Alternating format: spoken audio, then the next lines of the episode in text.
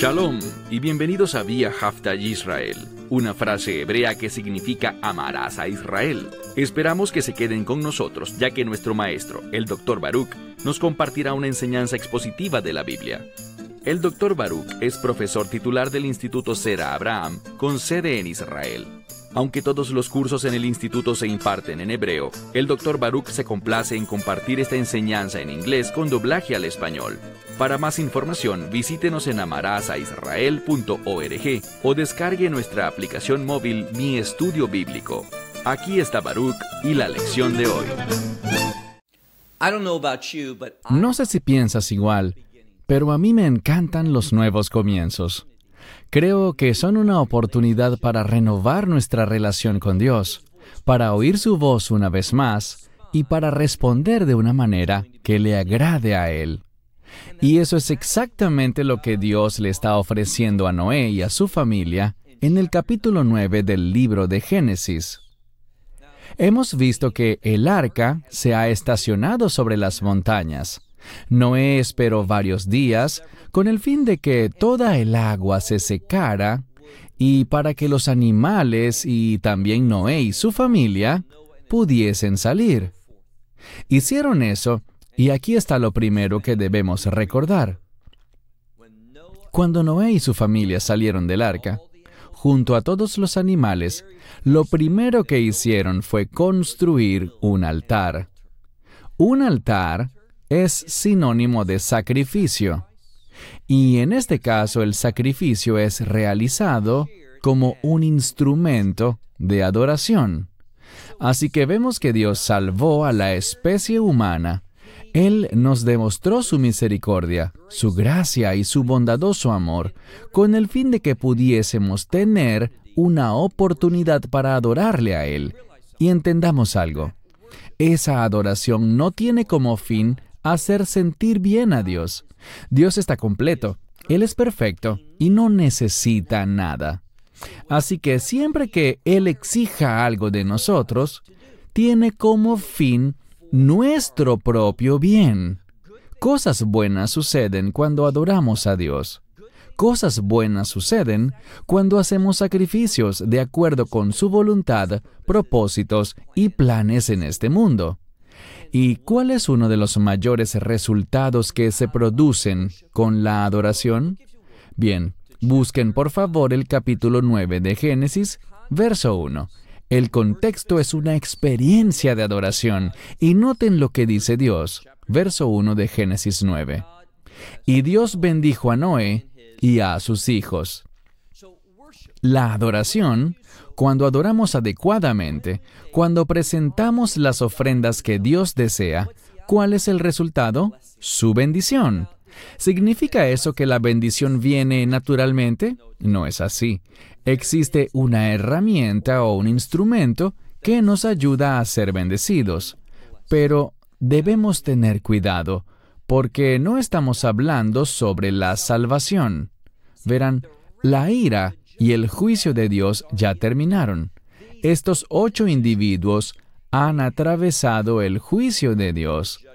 En otras palabras, ellos, por su fe, una fe manifestada con el hecho de que entraron al arca, lograron por esa fe ser salvos de la ira de Dios.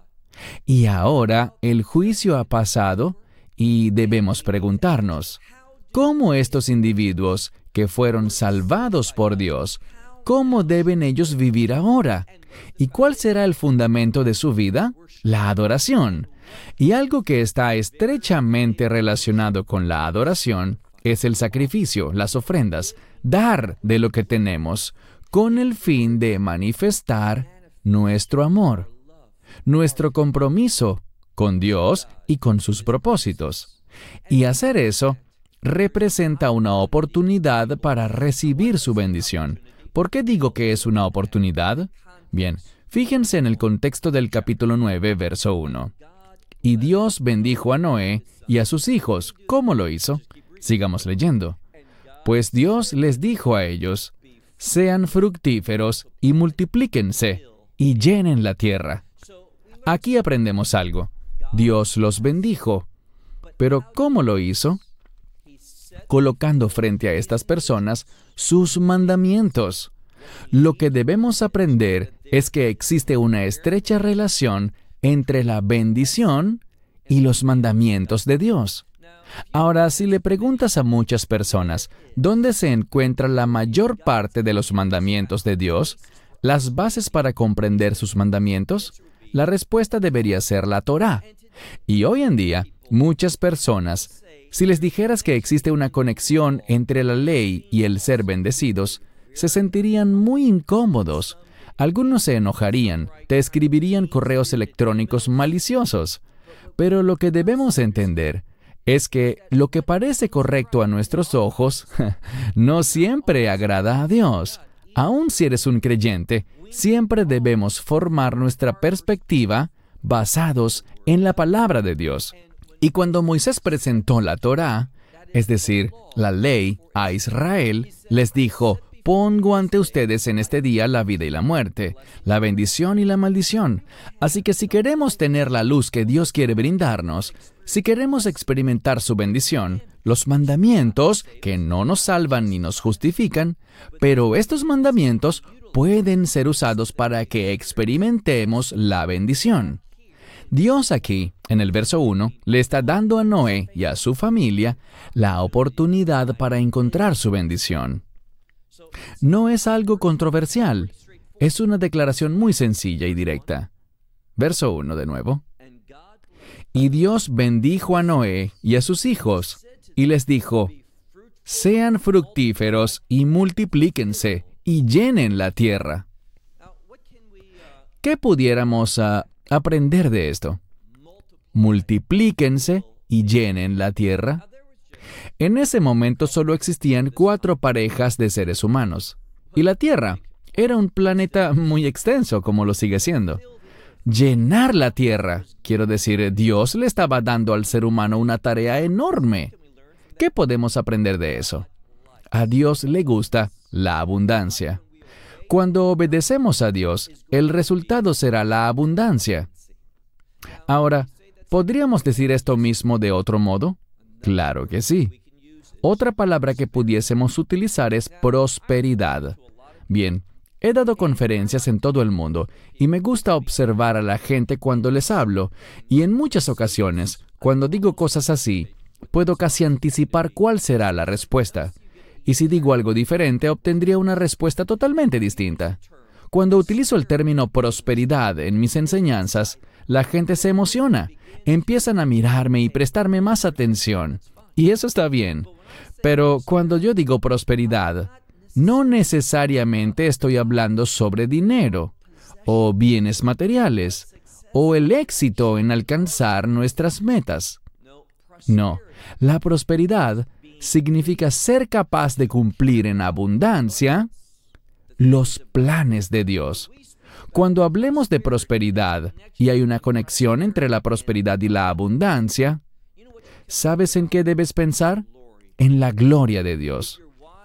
Si eres sabio, tomarás nota de esto, lo escribirás al margen de tu Biblia, lo pondrás en tu diario, lo memorizarás. Existe una conexión bíblica entre la prosperidad y la abundancia de la gloria de Dios. Lo que Dios revela aquí es esto.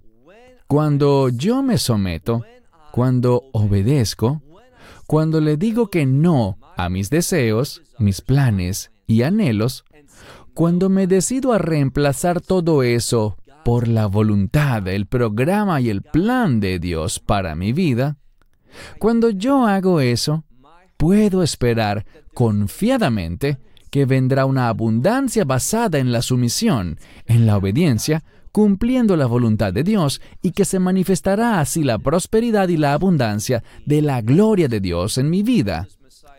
¿Qué dijo el Mesías? Ellos verán sus buenas obras y le darán la gloria a Dios. ¿Qué causará que la gente dé gloria a Dios? La manifestación de su gloria. Y hay una conexión entre la gloria de Dios y la presencia de Dios. Cuando vivimos en obediencia, de nuevo, no les hablo ahora sobre el mecanismo para ser salvo. Creo que estoy hablando con personas que ya han experimentado la salvación. Y ahora ustedes quieren ser usados con el fin de manifestarle a otros que Dios habita en ustedes, que son templo del Espíritu Santo.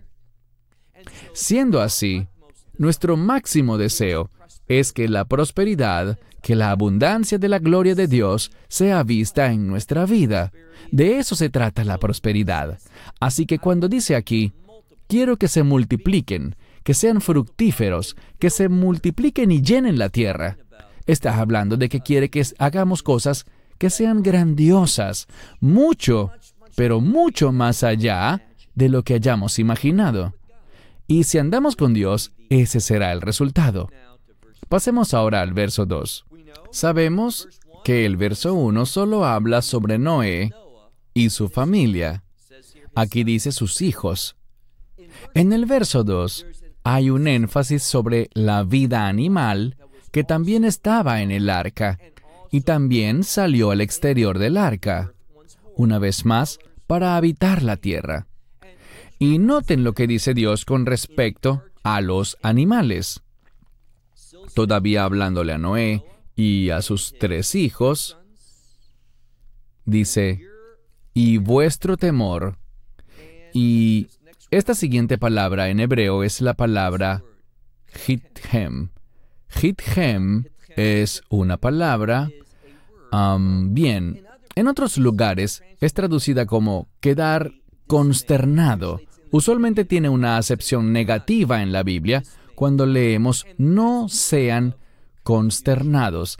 Es una palabra que implica confusión. No es muy popular en la escritura ni es popular hoy en día en el hebreo moderno, pero se relaciona con miedo, terror o confusión. Y lo que este verso nos está revelando es lo siguiente, que los animales sentirán miedo de los seres humanos, así que serán confundidos por nosotros. Es decir, ellos no entenderán como nosotros podemos entender. Y por lo tanto Dios, y esto es lo que realmente está diciendo, Él está afirmando la obra que hizo en el jardín del Edén, donde Él nos dio autoridad sobre ellos.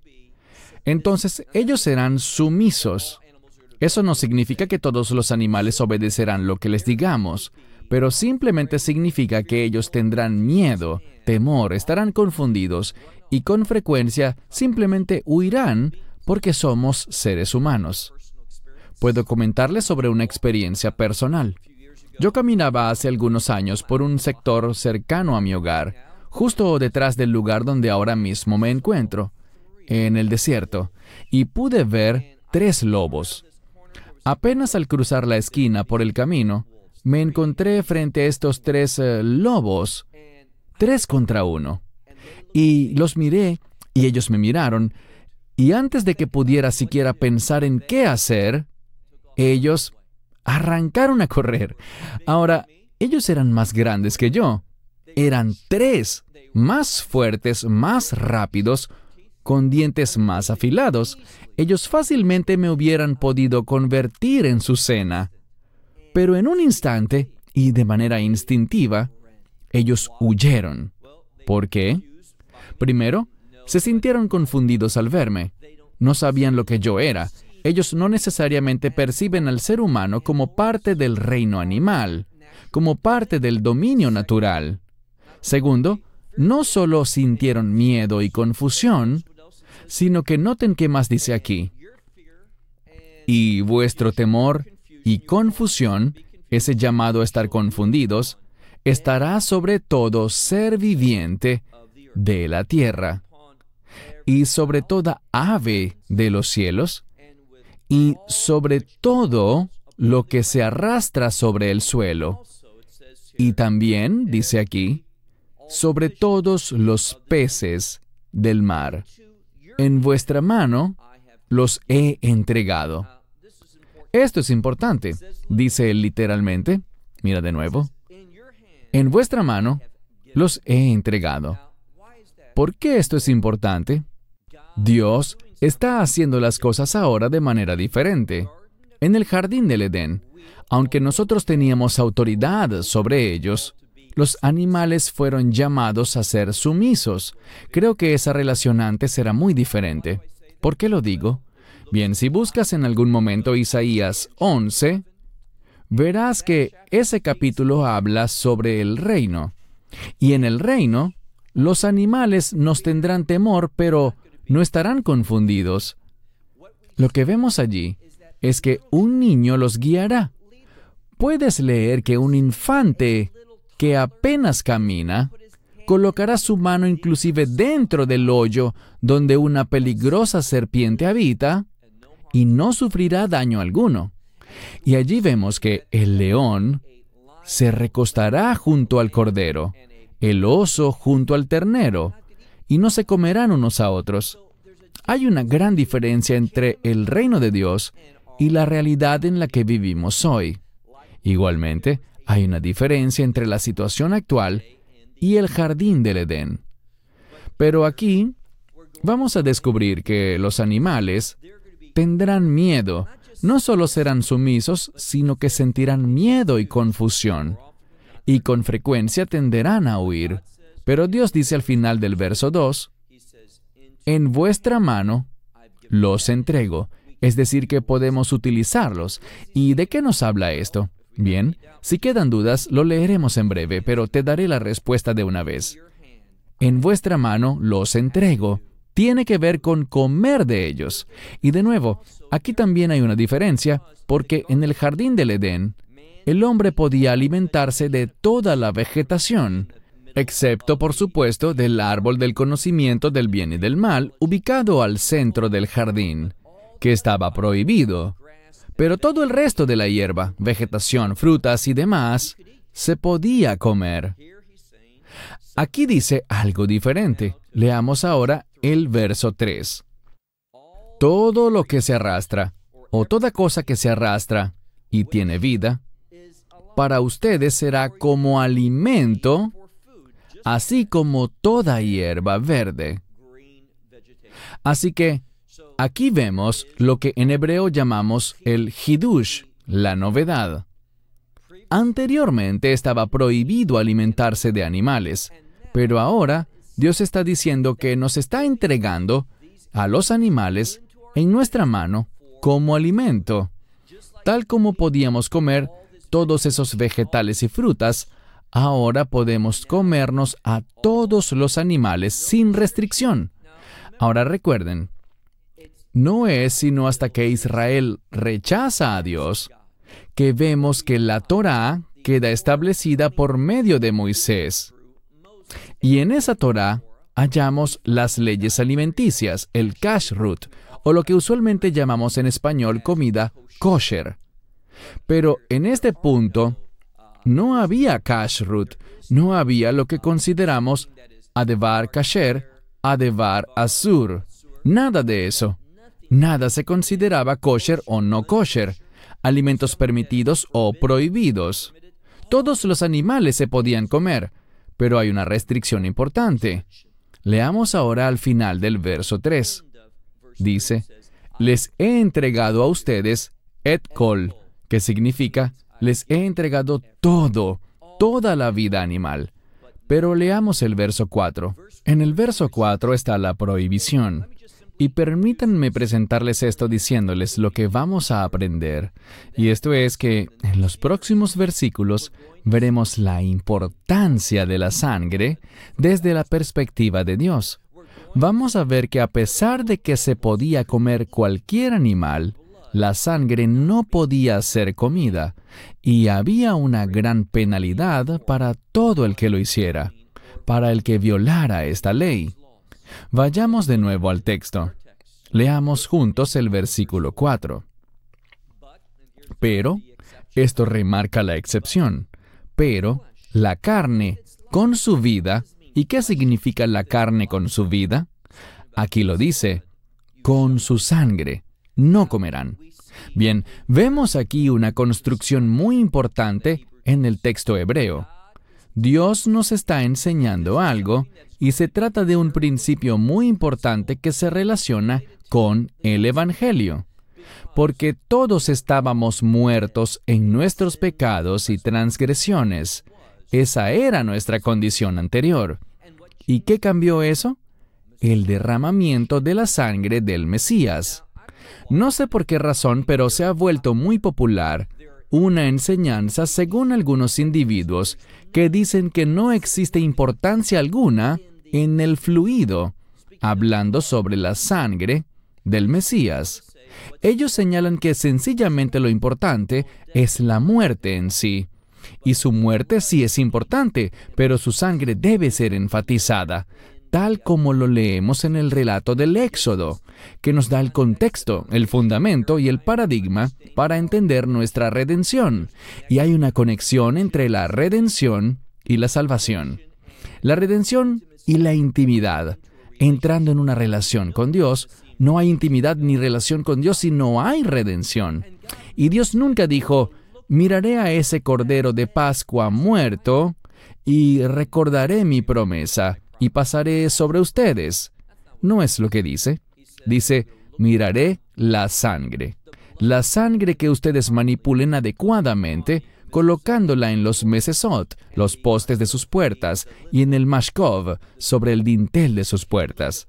Él mirará la sangre. La sangre es altamente significativa. Y por esto, esos individuos que se están alejando de la sangre del Mesías, esos individuos están haciendo esto porque se están alejando del entendimiento de que la Torah todavía tiene revelación para nosotros. Leamos de nuevo el texto en el versículo 4. Pero la carne, con su vida, con su sangre, en otras palabras, no comerás. Pasemos ahora al verso 5.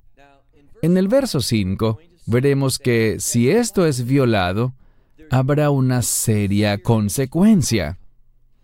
Permítanme simplemente señalar que si tú eres una persona que piensa, oh, este es el Antiguo Testamento, yo considero que el Nuevo Testamento es mucho más relevante.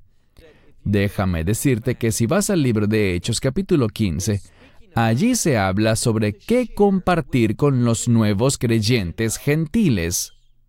Y una de las cosas que Santiago, o Jacob, que era el líder de los creyentes en Jerusalén, lo que él indicó, y esto fue durante el tiempo de Pablo, él indicó que quedaba prohibido comer la carne con su sangre. De hecho, no se permite comer sangre bajo ninguna circunstancia. Así que leemos aquí en el verso 5,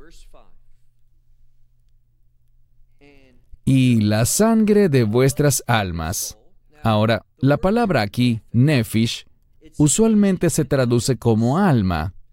Puede ser traducida como persona o como ser viviente, y tiene que ver con un cuerpo vivo, cuando el alma todavía está allí. Así que lo que dice este pasaje es que si vuestra sangre todavía está en vuestra alma, y la implicación es que si alguien la toma o la come, él dice, yo reclamaré la vida de aquel hombre. Entonces, si manipulamos mal la sangre, eso producirá muerte, producirá el juicio de Dios. Todo eso que vemos en el verso 5 es simplemente Dios advirtiéndonos que esto es importante. La manera como entendamos la sangre y cómo respondamos y nos conduzcamos con respecto a ella tiene serias implicaciones. Y va más allá al punto de decir lo siguiente, yo la reclamaré, enfocándonos en el final del verso 5, y de la mano del hombre, de la mano del hermano del hombre, reclamaré la vida de ese hombre. ¿Por qué? Si se manipula mal, si un hombre toma, y esto es vital, si un hombre toma una vida, y por supuesto aprenderemos más adelante que hay excepciones a esta norma, en la guerra, por ejemplo, o si hay una sentencia, una sentencia de muerte, si un hombre comete una violación, ese hombre puede ser ejecutado. Pero en líneas generales, está prohibido matar. Es lo que Dios está diciendo aquí y se hace más y más interesante, porque aquí lo que dice En este pasaje, mira de nuevo, regresemos al verso 5. Pero su sangre, para vuestras almas o de vuestras almas, yo reclamaré de la mano de una bestia, de un animal, la reclamaré. Y si un animal, me había saltado esta parte anteriormente, si un animal toma la vida de un ser humano, Dios exige que ese animal muera. Además, si el hombre no hace eso, Dios se encargará por él mismo. Él la reclamará. En segundo lugar, por la mano del hombre, un hombre, por la mano del hermano del hombre, es decir, si la mano de un hombre toma la vida de su hermano, yo reclamaré la vida de ese hombre. Y lo deja bien claro. Verso 6. Aquel que derrame la sangre de un hombre, por ese hombre, su sangre será derramada. Así que estamos hablando de un castigo. Dios exige, tal como dijo que el animal debía morir, Dios exige que la sangre de ese hombre que mató a otro hombre también sea derramada. En ese sentido, ¿por qué razón? Leamos ahora el final del verso 6. Él hace esto porque a imagen de Dios, Él hizo al hombre. Esta escritura, por supuesto, es una cita del mismo libro de Génesis, anteriormente en el capítulo 1, y tiene grandes implicaciones porque a imagen de Dios, el hombre fue hecho. Dios hizo al hombre y por supuesto esto es inclusivo, implica también a la mujer. Esto habla sobre el hecho de que somos llamados a reflejar la gloria de Dios. Y si nos quitan la vida de manera injusta, impropia, eso ataca la mismísima gloria de Dios. Y por lo tanto se producirán serias consecuencias. Avancemos ahora al verso 7. Él reitera aquí lo que dijo anteriormente. Sean fructíferos y multiplíquense, pero vemos un cambio. En vez de la frase llenen la tierra, dice la palabra shertzu. Shertzu, bueno, versos atrás en la escritura nos topamos con esta misma palabra y significa algo como multiplicarse. Es un término que tiene que ver con hacer algo de manera abundante. Simplemente es un término que nos da un entendimiento correcto, que cuando nos dijo llenen la tierra, es que lo hagamos de una manera abundante. A Dios, una vez más, no le gustan las cosas pequeñas. Él dice, no desprecien los inicios pequeños, pero Él no quiere que las cosas se queden así de pequeñas. A Dios le gusta lo grandioso, la abundancia. ¿Qué dice la escritura en Lucas? Cuando Dios da, él da en una medida buena, apretada, remecida y rebosante. Así que esta palabra busca decirnos que Dios quiere que nosotros cumplamos íntegramente estos mandamientos. Ustedes sean fructíferos y multiplíquense y pueblen la tierra en abundancia. Multiplíquense en ella. Dos veces en este verso usa la palabra rabú, que tiene que ver con hacer algo de manera... La palabra Rav significa multiplicarse de una forma abundante. Verso 8. Y Dios habló con Noé y con sus hijos que estaban con él, diciendo, Yo, he aquí, yo estoy haciendo, o literalmente, estableciendo. Es la palabra Mekim. Estoy estableciendo mi pacto con ustedes y con su simiente, simiente significa prole o descendencia, sus hijos, con su simiente después de ustedes. Así que Dios está haciendo algo aquí. Dios está haciendo un pacto. Y lo que descubrimos que se revela aquí, en su contexto, es que hay una conexión entre el pacto y la promesa. Lo que aprenderemos es que este pacto que Dios está estableciendo con Noé y su familia es un pacto de promesa. Y aquí está la clave. Esta promesa depende completamente de Dios para su cumplimiento. ¿Y cuál es la naturaleza de este pacto? Lo veremos en minutos. Pero noten que Dios quiere hacer esto no solo para Noé y su familia inmediata, sino que quiere extenderlo a toda la humanidad. Y Él promete algo. ¿Qué será? Sigamos leyendo una vez más el verso 8. Y Dios habló con Noé y con sus hijos que estaban con él, diciendo, Yo, he aquí, establezco mi pacto con ustedes y con su simiente después de ustedes. Verso 10. Y con todo ser viviente, incluyendo animales, y con todo ser viviente y animales que están contigo, también las aves y las bestias, es decir, los animales domésticos, y con todo animal de la tierra que está con ustedes, todos los que han salido del arca, y toda cosa viviente, o todos los animales de la tierra. La razón por la que voy adelante y atrás es que la palabra hayá viene del término para vida o viviente. También hayá puede ser un animal o una bestia, pero he traducido la palabra bejimá como bestia, es decir, como un animal doméstico. Pero el punto es este. Dios está haciendo un pacto no solo con la humanidad, sino también con toda la vida, incluyendo la de las aves y con todo tipo de vida animal. ¿Por qué esto es importante? Porque aprendemos algo.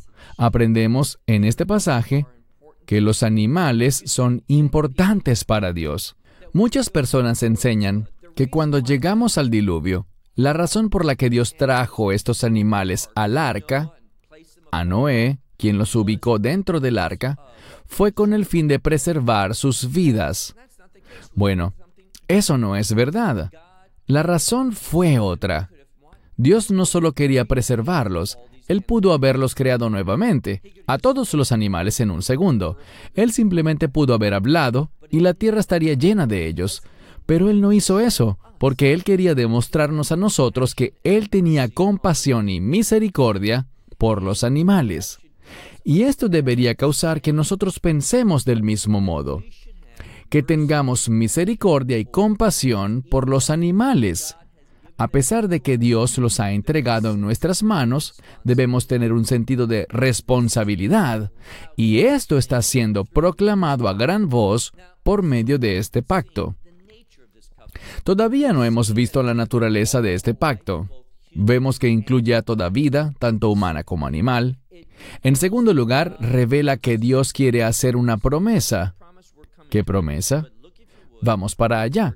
Pero primero leamos el verso 11, por favor. Dice, Yo establezco mi pacto con ustedes, y yo no icaret, y yo no destruiré o eliminaré carne, toda carne, nunca más, por las aguas del diluvio.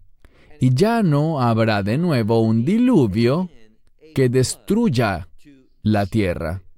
Así que aquí está la promesa de ese pacto que Dios está haciendo, que Él no destruirá al mundo de nuevo por medio de Meimabul, es decir, por las aguas de un diluvio. Ahora, debemos tener cuidado porque muchas personas quieren decir que Dios nunca destruirá este mundo. Bien, Dios producirá gran devastación en este mundo. Todo aquel que no viva por la fe, que no entre en pacto con Él, que no persiga las promesas de Dios, será destruido, y será destruido por fuego que caerá directamente del cielo, y por medio de otras catástrofes y sucesos que se llevarán a cabo durante la ira de Dios. Pero Él promete aquí nunca más destruir el mundo ni lo que hay en él por medio del agua de un diluvio. Es lo que dice aquí. Pasemos al verso 12. Y Dios dijo, esta es la señal del pacto que yo establezco entre yo y ustedes y entre todos los seres vivientes, es decir, los animales, que están con vosotros, a través de Leiderot o Lam, podrías decir a través de las generaciones del mundo. Él hace esto como una promesa y dice aquí, esta será mi... y usa la palabra out, mi señal. Hemos hablado sobre el significado de la palabra out. Tiene que ver con un suceso milagroso, que solo Dios puede hacer, y no deja nada a la imaginación. Un out es algo que Dios y solo Dios puede hacer. ¿Y qué hace Dios? Noten lo que dice. Una vez más, verso 12. Y Dios dijo, esta es mi señal, mi señal milagrosa, out, la señal del pacto, el cual estoy dando o estableciendo entre yo y ustedes, y entre todo ser viviente que esté con ustedes durante las generaciones de este mundo. ¿Y cuál es la señal? El verso 13 la tiene. Mi kashet. La palabra kashet es un arco. Pero aquí estamos hablando, y ustedes ya lo saben, de un arco iris. Y Dios está diciendo, todo esto no solo busca enseñarnos el hecho de que Dios no destruirá el mundo nuevamente con agua, sino que aprendemos algo más. Aprendemos ciertas cosas sobre un pacto. ¿Qué aprendemos? Mira de nuevo, verso 13. Y mi kashet, es decir, mi arco iris, pondré entre las nubes. Y será por out, por señal de mi pacto entre yo y la tierra. Ahora, él concluye este verso no solo diciendo con todo ser viviente, sino que lo extiende más para incluir a toda la tierra. Verso 14. Y acontecerá, y la siguiente palabra es interesante porque literalmente es la palabra para nube. La mayoría lo traduce como un verbo. Dice aquí, cuando yo traiga una nube sobre la tierra, aparecerá un arco, un arco iris en la nube. Pero en realidad podrías traducirlo un tanto diferente. Y habrá en mi nube, en una nube sobre la tierra, está siendo específico. En mi nube él elegirá una nube específica. No podrás ver esto en todas las nubes. Solo lo podrás ver en la nube que Él elegirá y habrá una señal que se verá sobre la tierra. Y aparecerá un arco iris en la nube. Verso 15. Les mencioné que vamos a aprender algo sobre un pacto. Compartí con ustedes que hay una conexión entre la palabra lescor, recordar, y la palabra pacto. Ellas van juntas, y esta es una de las bases para tener este tipo de postura. Mira por favor el verso 15. Y yo recordaré mi pacto, el cual es entre ustedes, dice, entre mí y ustedes, y con todo ser viviente, de toda carne, y nunca más se convertirán las aguas en diluvio para destruir toda la tierra. Entonces Dios mirará eso y recordará. ¿Por qué eso es importante? ¿Qué busca enseñarnos? Bien, ¿acaso se encuentra el mundo actual algo menos corrompido de lo que estaba en Génesis capítulo 6? La respuesta es no, no es así probablemente ahora estemos más corrompidos. Así que, ¿por qué Dios no viene y destruye al mundo? Porque hizo una promesa. Él quisiera, su carácter causaría que Él traiga destrucción sobre toda esta maldad. Pero no es así. ¿Por qué? Por el pacto. Aquí hay otra cosa importante que debemos resaltar. Hay poder en un pacto. Cuando Dios ve el pacto, éste tiene el poder de hacer qué? Este tiene el poder de detener el juicio de Dios. Y de nuevo, de ninguna manera esto ataca la soberanía de Dios. Dios estableció esta ley y Él lo hizo para enseñarnos una lección. Verán, el mundo merece el juicio de Dios. Ahora mismo, deberíamos tener otro diluvio, ya mismo, debería iniciarse una gran tormenta. Merecemos ser borrados del planeta. ¿Y qué causa que Dios no haga eso? El hecho de que Él promulgó un pacto. Y hay poder en ese pacto. Cuando Dios ve ese arco iris, Él lo recuerda. ¿Qué significa eso? Lo está poniendo en términos que nosotros lo podamos entender. Cuando hay un pacto, eso causa que Dios recuerde sus promesas y si las recuerda, ellas ejercerán su beneficio sobre nosotros. Verso 15. Recordaré mi pacto, el cual es entre yo y ustedes, y entre todos los seres vivientes, con toda carne.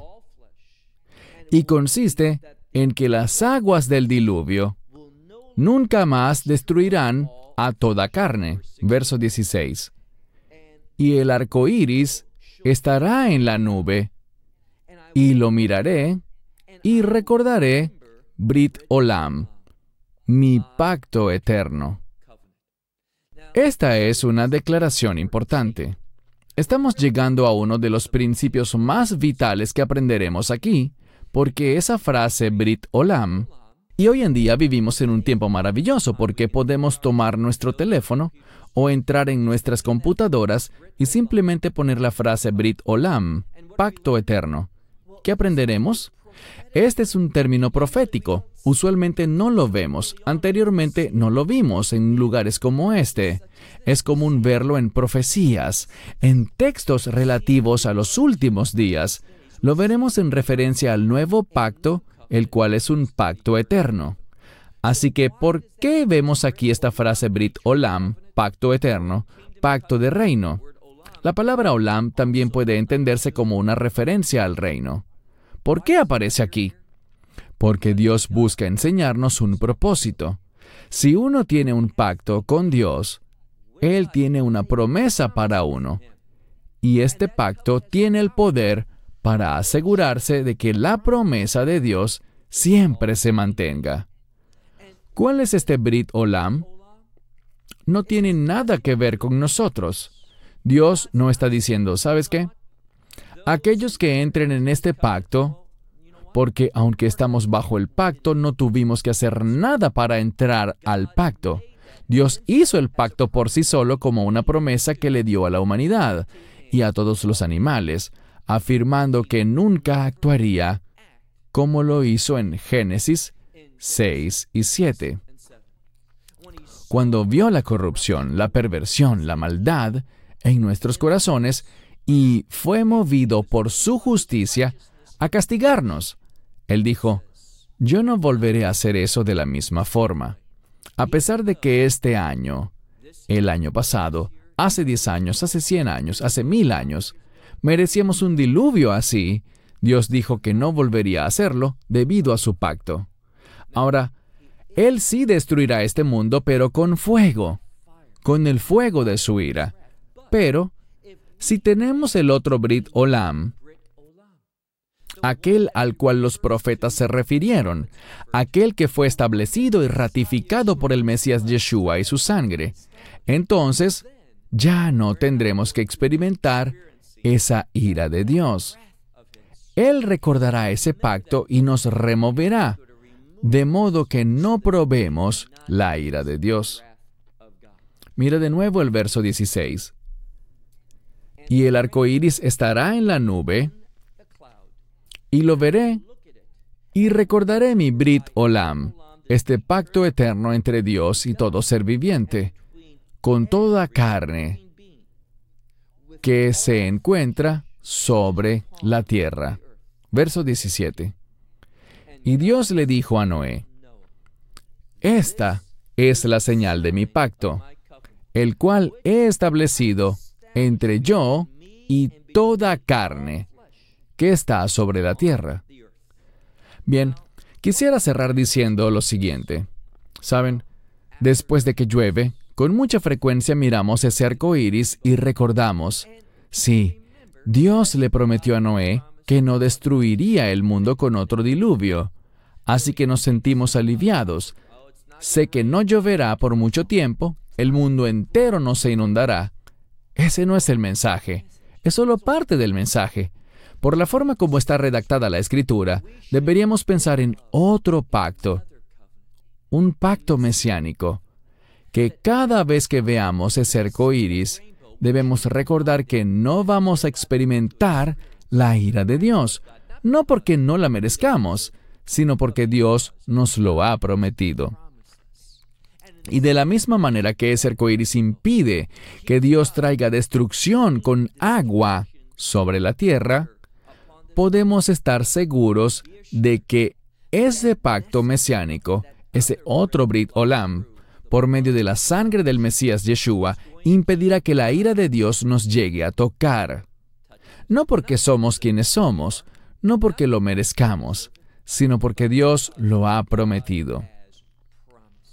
Y de la misma manera que Él ha honrado su promesa por casi seis mil años, podemos estar seguros que seguirá honrando esta promesa, así como la promesa que hizo por medio de su Hijo unigénito, el Mesías Yeshua, Jesucristo, Él guardará su promesa por siempre y siempre. ¿Por qué? Porque es un Brit Olam, un pacto eterno. Bien, cerramos con esto. Hasta la próxima semana cuando continuaremos con la segunda mitad de Génesis capítulo 9. Esperamos que te hayas edificado con el mensaje de hoy y lo compartas con otros. Te invitamos a seguir nuestros estudios cada semana por este canal y por el portal de YouTube de Amarás a Israel. También puedes descargar nuestra aplicación móvil gratuita Mi Estudio Bíblico. Finalmente, para obtener más información sobre nosotros, visita nuestra web amarasaisrael.org, donde encontrarás otras conferencias de Baruch en audio, video y texto. Hasta el próximo programa. Que el Señor te bendiga en Yeshua Hamashiach, Jesús el Mesías, mientras caminas con Él. Shalom desde Israel.